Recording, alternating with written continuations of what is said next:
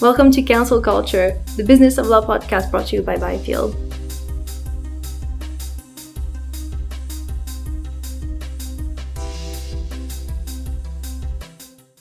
Welcome back to Counsel Culture, the Business of Law podcast. Uh, I'm joined by uh, uh, Ben uh, today. Hello, Ben. How are you? Not too bad, Meg. How are you? I'm all right. It's, it's been a while since you've been on the podcast, actually. Uh, so it's good to have you back. Um, Yeah, good to good to be here.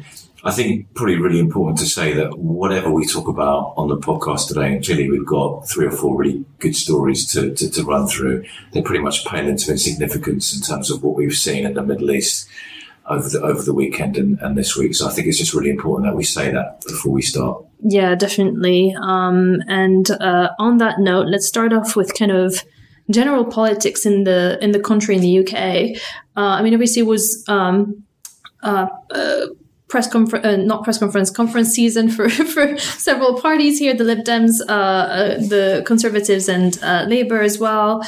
Um, first of all, do you have any thoughts on um, you know what's been said throughout those conferences uh, and kind of you know where we're heading? Well, I think your inadvertent slip is, is true. A lot, a lot of the party conference material, certainly in terms of um, the, the, the heads of parties speeches, are absolutely designed not necessarily for the audience or in front of them, but for the for, for, for the media.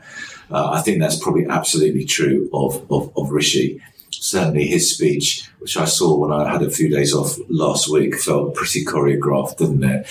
No, nothing really that's been floated um, leaps out at you in terms of having an impact on the, the, the legal profession. No. Uh, certainly, if you rewind whenever it was seven or eight years ago, when uh, you know Michael Gove wanted to put a levy on uh, profits uh, of uh, big city law firms to pay for certain changes in the criminal justice system, nothing like that is it seems to be uh, mooted or, or, or, has a you know an immediate relevance for city law. But so you probably need to take a little step back and assess each of the well, really the main two political parties. And really understand that we probably are going to have a change of government uh, next year. It certainly feels like that, doesn't it? And Yeah. the music around the Labour conference very much seems like they're preparing to to, to govern. And uh, my own view is is is probably that they they are. Uh, and it certainly it certainly feels like that. I mean, I'm old enough to remember 1997, and I don't think they're going to have anything, you know, as an emphatic victory as that. But certainly, you knew at that point that Labour were going to get in, and it kind of feels similar to that. So I've taken a step back really this this week and had to think about people in the party, uh, and, and I guess well, you and I were talking about this earlier. Uh, one thing that the city law can take comfort from is that you've got at least three people, haven't you, in Keir Starmer himself, um, also David Lammy, and um, what's her name? You know what I mean? Emily Thornberry. yeah. Emily Thornberry. I was going to call her Lady Nugee, which obviously she, she, she is, which only a few people know. But they're barristers, right? Yeah. So at least you surmise that they are going to have good knowledge of, of, of the law, legal process, but also have probably interacted quite a lot in their previous careers with city law firms. I know Lammy did. I think he was sent to India as a delegate, as um, uh, years ago to try and open up that market for, for, for law firms. So they're all going to be cognizant of the legal profession, uh, how it operates, the value it brings, and of the law itself. And that's got to be a, a good thing, hasn't it? More broadly, I think Rachel Reeves also has a good knowledge of law firms and, and city law in particular. Uh, I remember a few years ago, she held and chaired a select committee hearing on uh, the gender pay gap. Uh, when it was a big issue within law firms and had at least one big law firm appearing in front of her and appeared at that point to, to understand uh, how law firms work. So I think that we can probably take comfort that there'll be a level of sophistication and understanding as to how the profession works. But what the policies will be compared to the Tories doesn't really feel a huge amount different than it perhaps did under Boris and uh, Corbyn, does it? Yeah. Um, yeah. I mean, I, I was saying to you earlier, I do think it's two sides of the same coin at the moment. So, yeah, I'm not sure in terms of actual day to day policies that will affect us all. I don't know how that's going to turn out.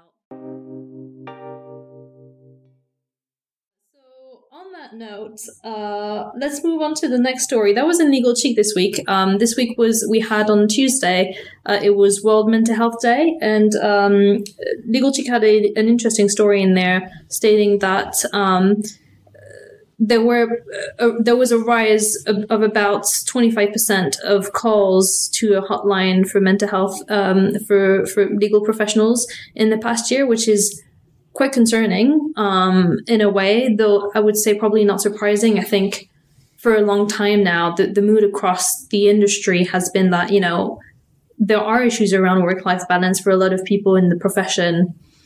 And it's really difficult to kind of grapple with for both lawyers and, and management teams that are kind of trained to navigate those issues um, for their people. So, I mean, what are your thoughts so far on, on these types of issues, not necessarily the statistics that we've got here, but I think the legal, but having obviously worked in a very big law firm for, for, for many years, certainly it's true of that firm, and I can pretty sure of, of, others that they do take mental health really, really seriously. Yeah. It's not just virtue signaling or, you know, paying lip service. Law, law firms are incredibly worried about mental health of their people, which is a great thing yeah. in, in and of itself. We, we, we, we know that. It's undeniable that the, you know, particularly if you are an associate in a, in a big US or city law firm, you're going to pull some hours and that can be very, very taxing. I also think we're still feeling the aftershocks of COVID, aren't we? Uh, that you know the pandemic and, and how hard people worked during the pandemic yeah. and at home in an isolated way. I'm sure that's had uh, a real impact on, on on many people, and I have a huge sympathy there. Going to be a little bit controversial, and I, and I, I say this: I think that, however well-meaning law firms are, there's a limit to what they can do until client behavior changes. Yeah. You know, if your big client is, you know, uh, I'm not going to name names, but one of three or four huge global investment banks, and that, if I know it's the, the I know deal volumes are bit down, but if that bank is, you know, pulling two or three big deals, your immediate work-life balance is not going to look very good, is it? If you're having conference calls with clients at 11 at night and they're all in the office, um, all our people, you know, all your people as a firm are working working at home, then the optics around that aren't necessarily great, and the pressure to be seen, to be in the office at you know crazy hours will will increase. So until client behaviour changes, regardless of what they are asking of their law firms in pitches and, and things like that, until the real nuts and bolts of client behaviour changes, I think is very difficult for firms to do too much more than they're currently doing. So sorry to be slightly pessimistic, but I don't really see those numbers improving or changing until that happens. How that happens, I'm, I'm not sure. A bit above my pay grade, really. yeah, I mean, to be honest, I think I, I really do agree with you because I feel like, um, y- you know, you can have all the will in the world to kind of put things forward for your people and all that stuff and for them to take them up. And, you know, I think that a lot of it is this is the type of job where you've got pressures that are dictated by external factors that you can't really change. And I think, um, it's interesting because GCs go on and on about, you know, wanting their panel firms to have specific requirements around DNI and ESG, and that includes mental health stuff, which is great because it's forcing the whole kind of industry to make these necessary changes. But at the same time, I do think there's a question for GCs here as to whether they're even implementing that themselves uh, within their own teams and within their own company, and and whether actually those discussions, instead of you know expecting your your you know external lawyers to, to be there for you at 3 a.m whether actually it would be more about having those open discussions with clients of being like well actually don't bother us after you know 11:30 or whatever it may be. Um like nothing is that urgent. Almost nothing you know there you're, you're to have exceptions but almost nothing is that urgent. So i don't know I, I, do think i think you're right um, and i do think there needs to be a push from the gcs to also kind of implement that kind of dialogue and and to lower expectations from from from people that they're hiring. Yeah, I'm going to challenge you a little bit on that, um, and it's it's really around this that if you are a US firm or a Magic Circle firm or working on global deals, Yeah. if your clients or the center of gravity of a transaction is in a time zone that's five hours behind yours, i.e. in New York or worse in, in LA, if you're working on a Silicon Valley transaction and there's a say a UK element to it, Yeah. your main client based in San Francisco or Palo Alto or wherever is, is not going to be surfacing until four o'clock PM Yeah, your yeah, yeah. time. So your hours of action on that could well be between four and four, four and midnight uh, on an ongoing basis. You know, it's all very well saying to your, you know, your your your, your associates, yes, switch off after seven, eight o'clock, what have Yeah. but you might not be able to. I don't think anyone's really cracked that yet. I don't know what the answer is, but it's absolutely a thing. Yeah, no, I agree. I agree. Next up, uh, we've got a well, actually, it was uh, Suzi uh, Ring's first story uh, around the legal industry uh, for the FT. Uh, I think it was was it this week? Um, it might have been in the weekend actually, um, where the story was about basically, you know, return to to the office for U.S. firms, which we've been going on and on about for for a while now.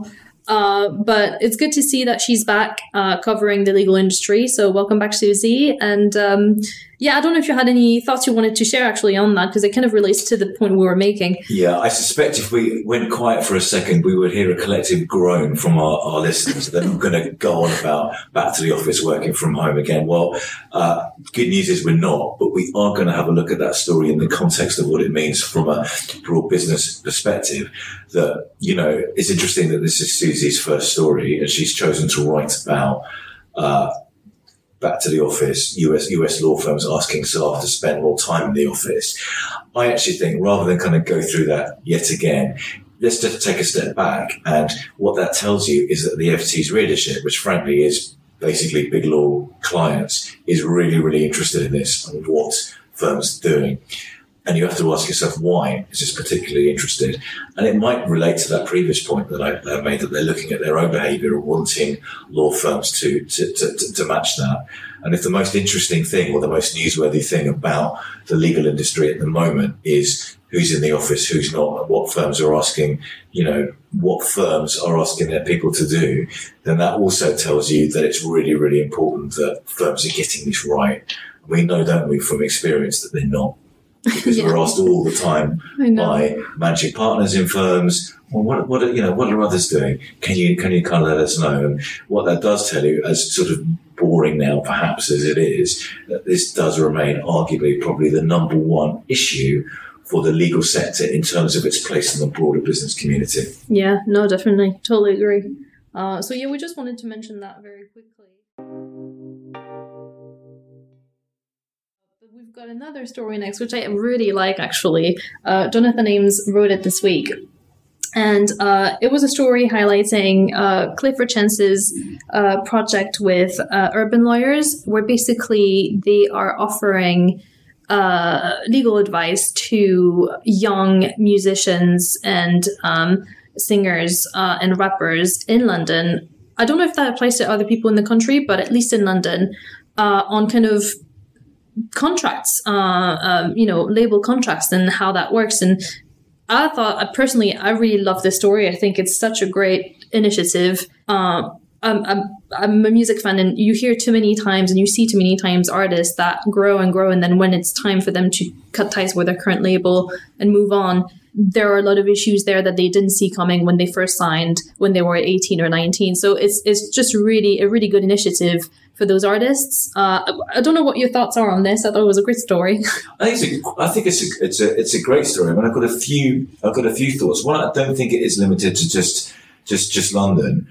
Uh, I, I was actually reading uh, an interview with somebody that our older listeners will, will know. It's Holly Johnson uh, this morning, who was the lead singer of Frankie Goes to Hollywood. They were obviously massive back in the 80s, and people will know them from their, particularly their big hits. I think Relax and Two Tribes, which I think might be two of the biggest selling singles ever. And the numbers, obviously, back in the 80s were huge, huge, huge, massively overshadowing anything now with, with streaming and stuff. And he was saying, yeah, from a, from a legal perspective, they signed contracts they didn't really understand. They didn't get any money, uh, at all. And they were touring around Europe and everything else and not seeing a kind of brass farthing really. So that tells you that this story is as old as the hills. You know, artists signing contracts or being diddled by lawyers, record companies, etc. So on that basis, I think what Clifford Chance is, is, is doing is, is, is really, really good particularly now as we know that you know artists don't make much money from No. music; they make it from uh, Merch. live, live merchandise Yeah. and, and, and live performances. Yeah. And the price of concert tickets now is going up a huge amount in, in, in response to that. But in terms of selling music, how you make money is very, very difficult. So, you know, a huge feather in the cap, I think, to Clifford Chance for, for, for, for doing this. Uh, I think, I think, I think it's quite cool. I do think they might run into a, a couple of issues in terms of some of the content of, of, of stuff that really want to get into that. Uh, it's, it's, it's, it's, that's for, that's for other people to speculate on. But from a comms reputation perspective, Yeah. then they've got to be a little bit careful about where the advice sort of ends up. You know, because a lot of these things have gone to court, but I don't really want to get into that because frankly, I don't really, don't really understand it. Yeah.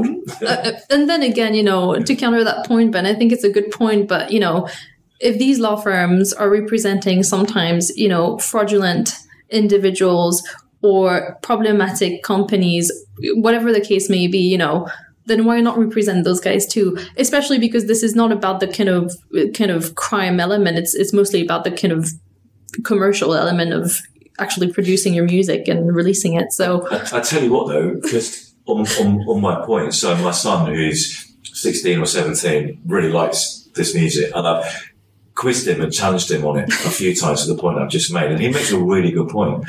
He says, you know, they're not advocating violence. Uh, what they're doing is commenting on it. They're seeing, you know, they're, they're, they're, there's, they're, they're rapping about what they're seeing yeah. not necessarily condoning it. And the same, he didn't say this, but just taking a step back in the same way that Dickens novels, you know, uh, Oliver Twist chronicle life in, you know, very, very deprived London. Uh, quite, quite an interesting point that actually, and he's probably not wrong. Yeah, yeah, fair enough.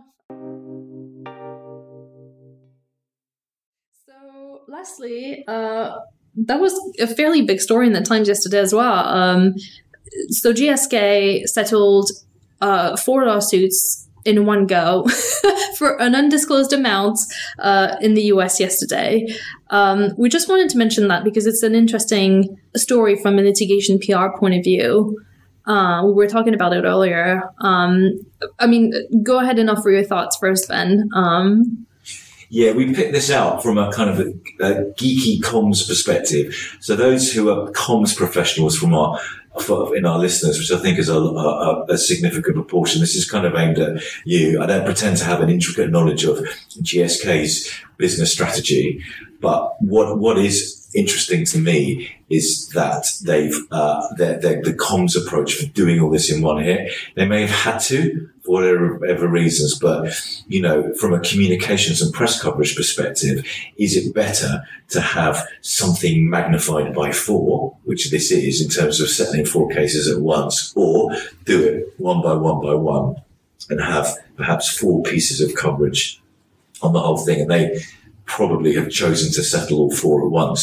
Uh, just to give people a bit of context, uh, they've settled four further cases, so there were clearly some more over claims that it's a heartburn drug caused cancer. Uh, and what they've done is they've settled four claims.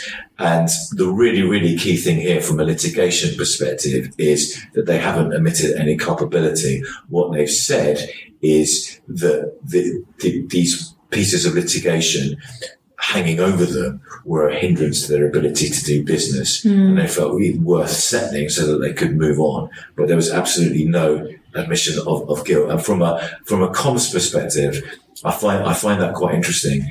And, uh, I actually think that GSK's arguments stack, stack up here. And the fact that they have the full quote reflected in the Times piece is, is, is good. And I'm just going to read this little bit here. So their statement is the settlements reflect the company's desire to avoid the distraction related to protracted litigation. So from a business perspective, they've tried to, they, they've decided to write off uh, the situation and for you know for the sake of, of, of, moving on and they've gone on to say quite vigorously they do not admit any liability in the settlements and I think they've handled it pretty well Yeah, definitely. I mean, um, I think in their position, I think I would have chosen a similar strategy, uh, to be honest. Because to be fair, I mean, you know, quite often people just believe that, you know, whoever settles is automatically guilty when really quite often that's not the case at all.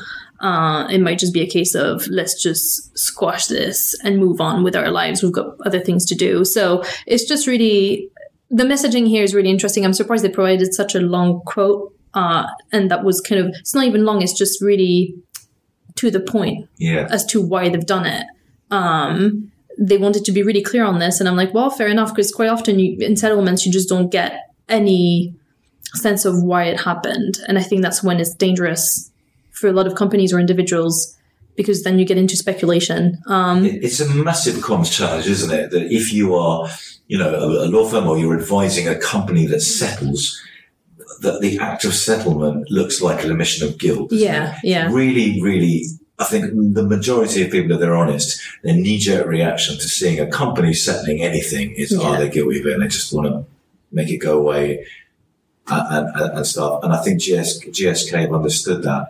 And their statement, I think, is great. Yeah, it really is. Uh, it really is. On that note, uh, that's the end of the episode for today. So thanks for joining me. Um, and uh, to the listeners, you can find us on Spotify, Google Podcasts, and Apple Podcasts. And uh, we'll be back next week for another episode. Thanks a lot.